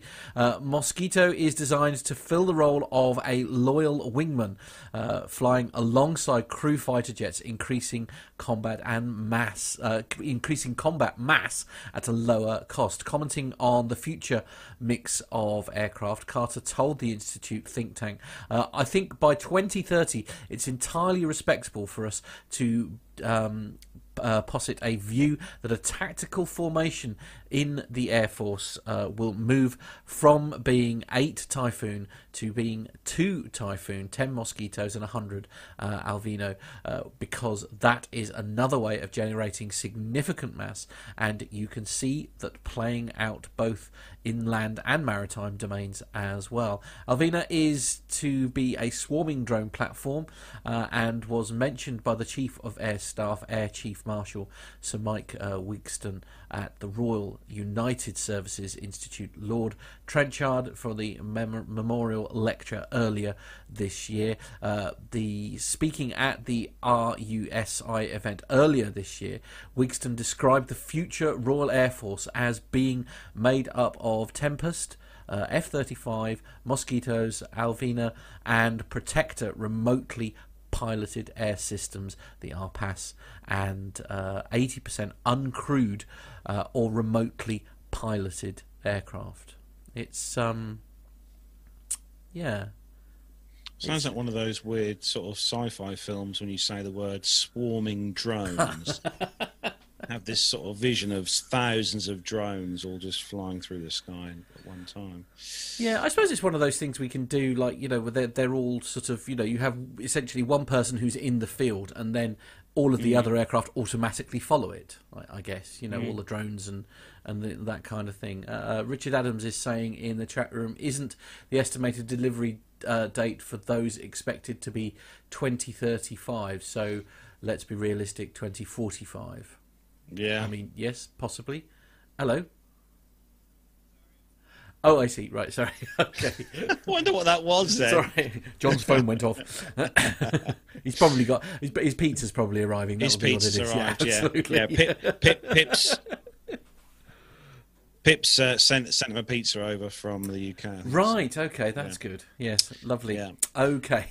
so uh, the next story uh, comes to us again from Armando, and uh, this one's uh, all about uh, things being scrambled. Indeed. This next story comes to us from the aviationist. NATO interceptor scrambled 10 times in six hours to shadow Russian bombers and fighters near Alliance airspace. NATO fighter jets shadowed Russian bombers and fighters during an unusual peak of flights over the North Atlantic, the North Sea, the Black Sea, and the Baltic Sea. Monday, March 29, 2021 was particularly busy for NATO fighters. According to the NATO Allied Air Command, its fighters, providing air policing at various locations along the borders of the alliance, intercepted different groups of Russian military aircraft near NATO airspace in less than six hours.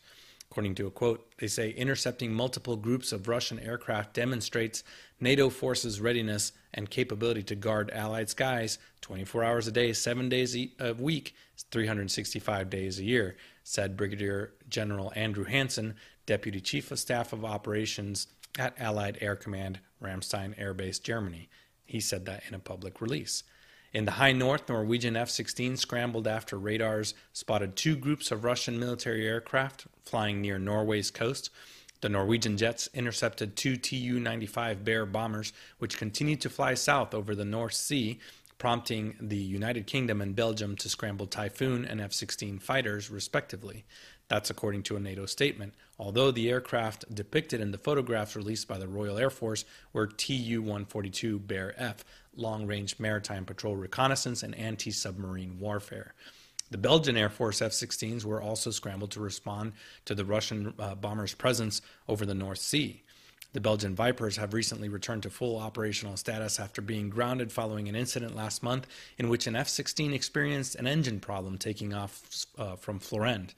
In the Baltic Sea, the Italian Air Force Eurofighter Typhoons deployed to Šiauliai, Lithuania, to support uh, NATO Baltic air policing missions where they identified a Russian IL 38 Dolphin anti submarine warfare aircraft, which was escorted by the F 2000s over the Baltic Sea, flying into and out of Kaliningrad. Uh, interestingly, a photo of this intercept has been released by NATO Allied Air Command and shows the Russian IL 38 escorted by two Su 27 flankers flying in formation with the Italian Eurofighters, one clearly visible in the photo, another one not visible because it was the camera's ship.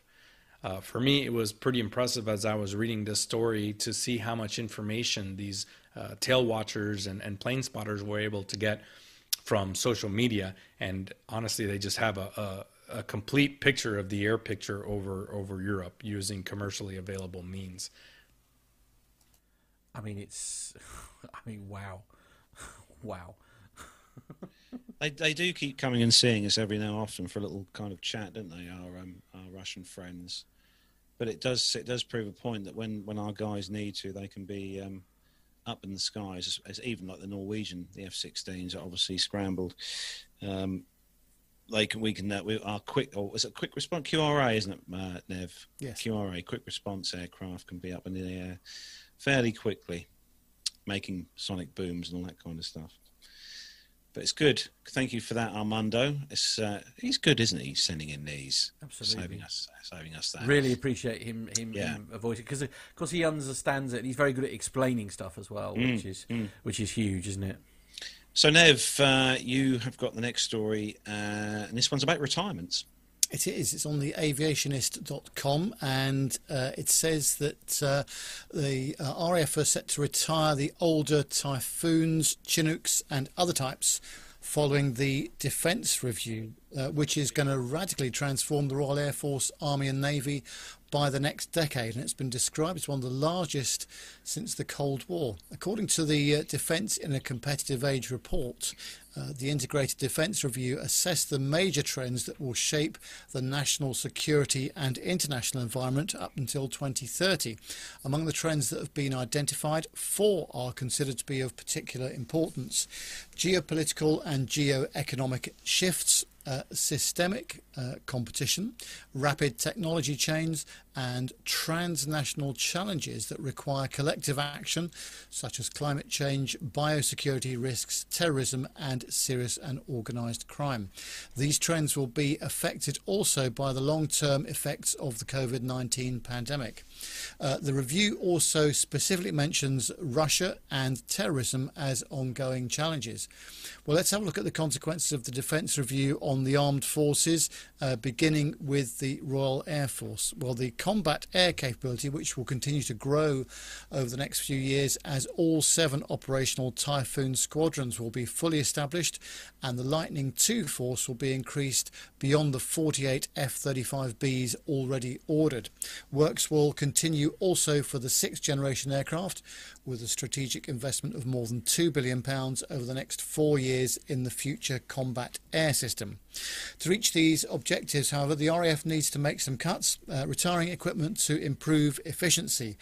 Among the soon to be retired aircraft, we can find uh, are the uh, older Tranche 1 Typhoons, which will leave the RAF by 2025, and also the Hawk T1 trainers.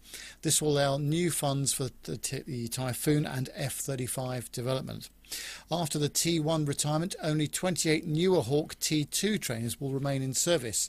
One notorious unit that uses the Hawk T1 is the Red Arrows aerobatic team, which might retain for now all of its aircraft.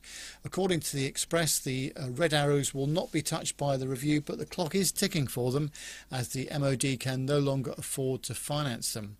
Other soon to be retired aircraft can be found in the support area. Uh, the RAF is retiring the BA 146 as planned by 2022 and the C 130 Hercules by 2023. These capabilities should be fulfilled by the A400M Atlas, the C-17 Globemaster and the Voyager tanker.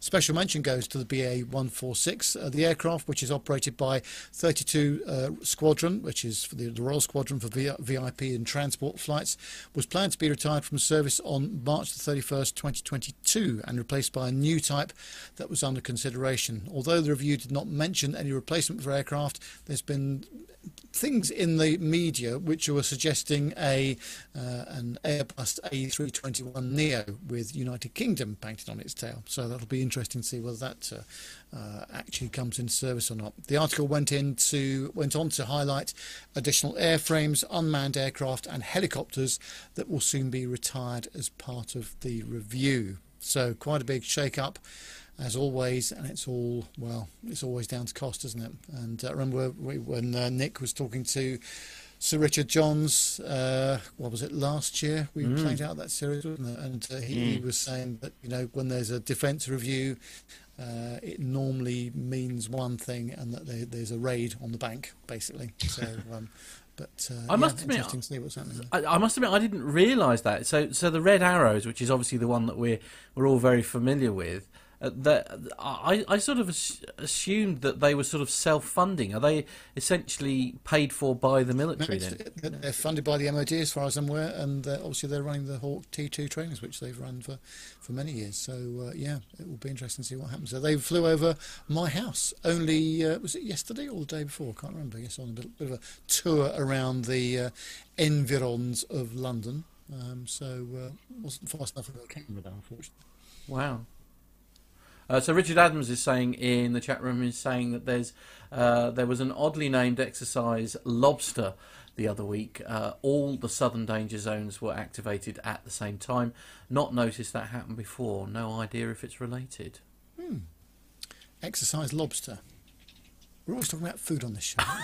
Any excuse. Any excuse. Quite, indeed. Okay, uh, on to the next story then. Yeah, this one uh, comes to us from AustralianAviation.com, AustralianAviation.com.au, and smh.com.au as well, and RAAF's centenary fly past in Canberra. So Wednesday this week saw a spectacular flypast of aircraft from the RAAF over Canberra to celebrate the 100th anniversary of the Royal Australian Air Force. The display, the most ambitious attempted in years, featured 60 warbirds and modern aircraft such as the Spitfire, Caribou, C-130J and FA-18 Hornet. Air Marshal Mel Hupfeld spoke about the Air Force's evolution from basic airplanes to boasting a fleet of characterized by high tech capabilities, including space and cyber. In our first hundred years, he said, in conflict, uh, peacekeeping, search and rescue, disaster relief, and humanitarian assistance, Air Force developed a reputation within our nation and among our global partners for courage, perseverance, and overcoming adversity. He said, We constantly deliver air power well above the weight of an Air Force our size uh, Air Marshal Hupfeld said. More than 350,000 Australians have served in, Air, in the Air Force since 1921, and 11,191 have died in service during that time. He says we will always remember their service and sacrifice. On March the 31st, 100 years ago, the Australian Air Force was formed, and five months later, its royal designation was added to create the Royal Australian Air Force. It was the only uh, second, uh, only the second Royal Air Arm in the British Commonwealth following the formation of the RAF. Her Majesty the Queen attended a special service at the Commonwealth War Graves Commission, or CWGC, Air Force's memorial in Runnymede, Surrey, to commemorate the 100th anniversary of the RAAF. Also, the Red Arrows flew over parts of the UK on Wednesday, including over the CWGC couldn't see them here, unfortunately, because there was such low cloud. Anyway, the uh, aircraft it included in the flyover. Quite a few here actually just go through. The C27J Spartan, F35 Lightning II, FA18 Super Hornet, E18 Growler, C130J Hercules, S70A Blackhawk, Hudson, Boomerang, Seahawk, Harvard, Wirraway, Mustang, Spitfire, P40 Kitty 5 AP3C Orion, Neptune, Dakota, Caribou, Catalina, Iroquois, PC21 Pilatus, uh, B300 King Air 350, C27J Spark, we said that one already, the P8A Poseidon, E7A Wedgetail, C17 Globemaster 3, the KC30 MRTT, and uh, also the RAAF display team, the Roulettes, also took part in the day. So we obviously couldn't see it here. Um, Let me guess, cloud cover? and we're not in the, we're not uh, across the pond in Australia, and we couldn't ah. see the, the, red arrows either, as I said, because the ceilings were too low here, and they they actually just skimmed East Anglia Matt on their route because I know Nev sent us a little diagram of their route over. the, it was almost like they wanted to stay well clear of East Anglia on their route over. I mean, yeah. okay. Yeah, yeah, the, the chat room is still talking about the exercise lobster in the chat room. But uh, by the way, uh, so if I'm going to participate in exercise lobster, uh, ha- there had better be uh, drawn butter. Uh, Mayman Micah is suggesting. I think that's a, an excellent serving suggestion. Neil Lamward is saying after the cutbacks, we'll only be able to manage exercise langoustine. Langoustine. Lang- langoustines. Good, uh, good, point. Yes, yeah, that is a good point. Um, Christ, me, me, me and you'll be on shrimps then, Matt. Oh dear. Oh my. Mm. uh, I must uh, apologise, by the way, guys. I've got a very weird bug here in the studio that has uh, made things very laggy. So uh, apologies him? for that. I'm not quite sure uh, what's going on there. I'm going to look into that as soon as the show is finished. But uh, so apologies that the things are not as they should be on the YouTube stream this time round. So Nev, I think we'll move to you for this one. We've got some some sort of kind of not breaking news, but extra news, haven't we? Yes. Uh, it's your favourite uh, part of the world, also, isn't it? It's on mm. the simpleflying.com website. Uh, and it says that a Ryanair Boeing 737-800 has ended up in a sticky situation in Malta uh, today after it ploughed into a line of parked Bowsers parked on the apron. It appears that the tow bar snapped whilst the aircraft was being manoeuvred, leaving it freewheeling across the airfield. Uh, the 737 continued to roll after the tow bar failure, ending up crashing into a line of fuel tankers parked at the side of the apron. Uh, they were, three were reportedly hit, although the damage to the aircraft itself appears minimal. Uh, Malta International Airport confirmed the incident in a statement, saying, uh, "We can confirm that an incident involving an aircraft being towed across, uh, uh, being towed occurred earlier today." At 11:29 a.m. No passengers were on board the aircraft in question, and no injuries have been reported as a result of this incident. Uh, the airport's uh, rescue and firefighting team were dispatched to the scene immediately, taking control of the area in question. Uh, the aerodrome was temporarily closed and reopened again to flight operations at 12:20 p.m. Uh, worth noting, this is the 400th uh, 737-800 uh, delivered to Ryanair. Uh, it's five years old and it's now actually registered under Malta Air. And two aircraft were devolved, uh, d- diverted as a result of the airport closure. Mm. So, yes, I mean, if you do have a tow bar snap, it makes a heck of a noise because I have been on a what was it? A British Midland 737, I think, at Heathrow. We just pushed back. Uh, we just started to move, and the um, tow bar snapped, and it was a heck of a row. And of course, we had to deplane the aircraft and delays and blah blah blah. So I, uh, I was yeah. always under the impression, Nev, that when they are moving aircraft for the tow bar, and I might be wrong, but I always thought there was supposed to be someone on the flight I deck. just about to say the same thing. Where, to, where, I mean... if something happens, they can either pull the park and brake or push both feet forward on the. And I would be interested to know, and presumably they need the APU running for this as well, so that they've got hydraulic pressure for the brakes, I would mm. imagine. Mm. Um, mm. So, yeah, there's something that doesn't quite add up with this. So, uh, perhaps we'll ask our chum, Captain Al, what, uh, what he thinks about it. Um, so uh, yeah, interesting. But uh, uh, anyway, at least it was a could have been relatively quite... minor incident, although it could have been an awful lot. Yeah, worse. I was oh, then yeah. thinking that you said essentially an aircraft crashed into a load of fuel trucks. That's yeah. essentially the story here, isn't it? I mean, you just sort of think potentially there was quite a an explosive situation. Yes, I was trying to not do a mainstream media big. I was just trying to play it down. You know? Yeah, no, I, I was just channeling my inner Lane that was what I was doing. And uh, Richard, Richard Adams uh, makes a comment in the chat room, actually, guys. He says that don't they have at least a competent brake operator in the cockpit while it's being towed, not necessarily a pilot? Someone yeah. that's certainly competent to yeah. um, mm. uh, be in the cockpit and, yeah, when anything's happening with the hmm. aircraft mm. being towed across the apron or different parts of the airport. So could yeah. have been a very different story, though, couldn't it? Let's oh, be honest. Gosh, uh, Miles High is saying must uh, must have be no. There must have been nobody in the cockpit. Is uh, what Miles High is suggesting. Very peculiar. It does. It does. It's say lots. Lots of this story doesn't add up. I think that's the best mm. way to hmm. describe it. Uh, Alex Robinson, what was he saying?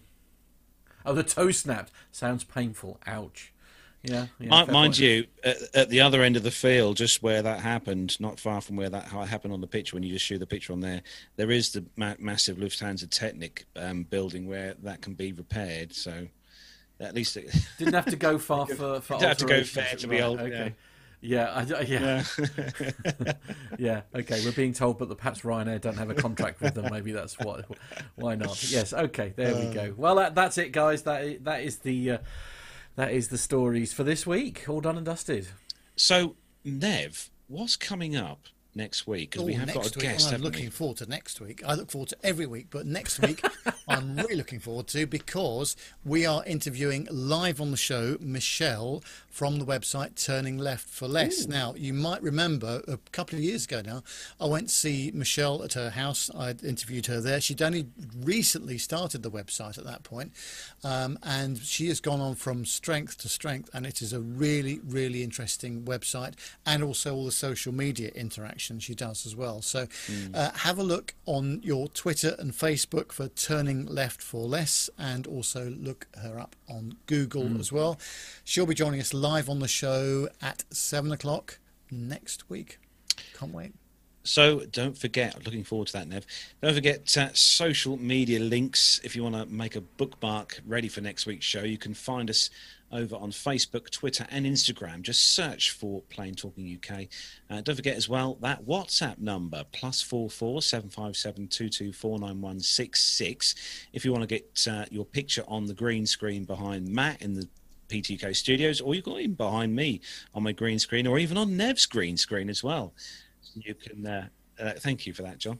Uh, you can also uh, email uh, feedback if you want to send us an email. We'd love to hear from you, the listener. If you want to send us uh, some feedback, you can send that via email to podcast at planetalkinguk.com Uh, don't forget to check out our website, allthews.planetalkinguk.com. On there, you'll find our shop where you can treat yourself to one of our P2K uh, t shirts with the embroidered logo on the front and uh, print on the back. And uh, they're very 100% cotton, lovely, gorgeous, soft t shirts. And also, if you're thinking of having a hot beverage or cool beverage to be fair, or a beer, you can purchase one of our PTUK mugs on the store as well.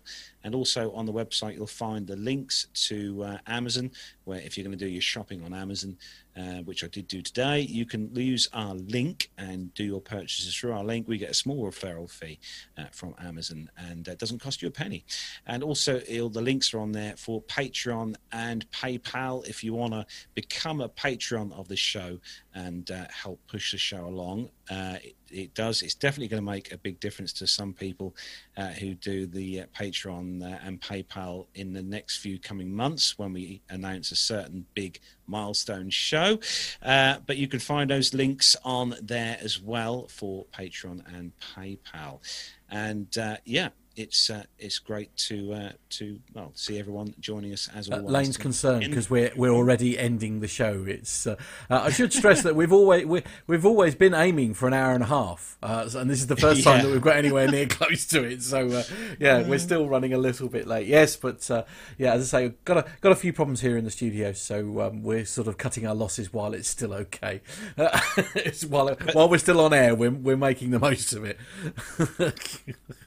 Oh, uh, it's it's worth noting actually, Matt, on, when I um, uh, breezed past Norwich uh, last week. As in get airport, you being out and about. Norwich. I know. I actually had to go past Norwich.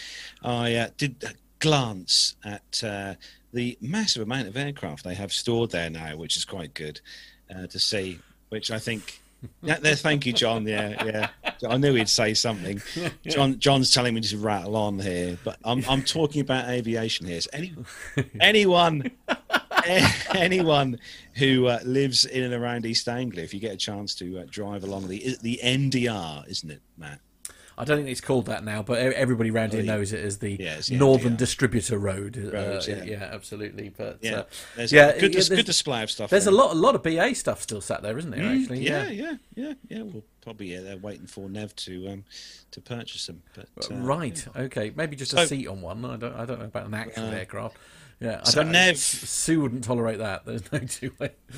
Nev, what is on the cards for Mr. Bounds next week? Oh, more driving because from April the first we are allowed to go and see customers. So I am taking advantage of that. So I've already been to Peterborough once this week. Oh, I, I am uh, so sorry to hear that. Which you know, you didn't go in your car, did you, Nev? I, I certainly did. Oh. I saw a real customer. Wow. Okay, and you came uh, back with all the same wheels on. yeah. That's right. I wow. Did. And uh, so amazing. next week I'm off to see another customer in, down in the West Country. So I'm looking forward to that. Um, yes. So uh, all uh, very full on again. I'm pleased to say. Mm. So uh, yeah, no flying yet. I think that'll be until at least uh, middle September. of May. But uh, we'll to, right.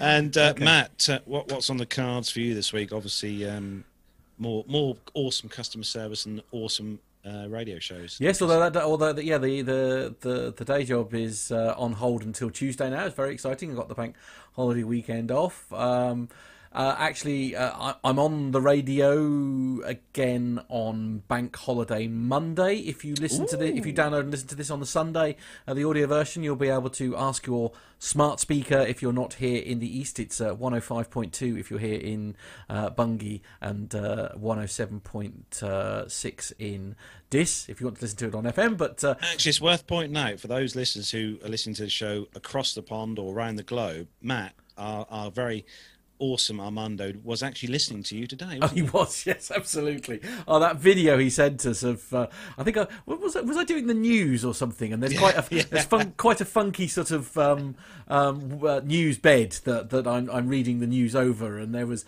uh, Matty and Megs busy bopping away to it. It was really quite a, a lovely video. But uh, no, uh, loads of people were listening today. Uh, it was fantastic. But yeah, twelve till three on Bank Holiday Monday. I'm on the radio, and if you're not here in this area, you can ask your smart speaker to play Park Radio Diss. That's Park Radio Diss There we are. Because I, I, keep saying I keep saying it really quickly into my Alexa. I end up with a Heart Norfolk. I don't know quite what happened there, but so uh, definitely don't want that to happen. Uh, you definitely want to be listening to me. But yeah, so I'm on 12 till 3. Uh, not really sure what music I'm going to play, so feel free to ping some messages and pick some songs. Oh, look forward to that. Look forward to that. Yes, uh, yes. Pl- oh, yes, that that's true. Yes, plus four four seven five seven two two four nine one six six. That's plus four four seven five seven two two four nine one six six or uh, oh one three seven nine uh, two one double o double o if you want to text the Park Radio Studio straight away. But anyway, whatever. And Neil's Mr. Neil Landwarn has already dropped one oh, in there no. for you, Matt. Oh, go on, yeah. He said, "So, Matt, you're a dis jockey now." Oh, I see what he did there. I see what he did there. It's a play on the word. oh, It's the play on the town, isn't it? I like it. Okay, yeah. So next week I'll be I'll I'll be uh, uh, work and driving Oh yes, yeah. What are you doing, like Carlos? So that was very rude. So, so next week I'll be transporting multiple uh, hospital grade equipment across East Anglia again, as I always do. I might even have a day in the office Wednesday. That'd be nice. All steady. I know. Hmm. I managed it once this week as well, so that's quite good. Anywho, we are going to don't know what to say a massive. That's what she said. We're going to say a massive thanks to everyone who's joined us in the live YouTube chat room this evening. Thank you, everyone, for joining us tonight. And also, don't forget a big thanks to everyone who downloads the show as an audio podcast. And if you do download us and listen to me, Matt Nevin Armando as an audio podcast, don't forget as well to leave us a little review on iTunes or wherever you download the show from. We really would appreciate that very muchly. Uh, big thanks as well to John for all his hard work in the pre production on the show this week. So, big round of applause to John. And uh, so, it just leaves me to say from Nev in his glorious background their studio in Buckinghamshire from Matt in the PTUK studios across the village from me and from me here in my home studio. Have a great weekend. Have a great Easter holiday. Take care, everyone, and stay safe. See you next Friday. Bye bye.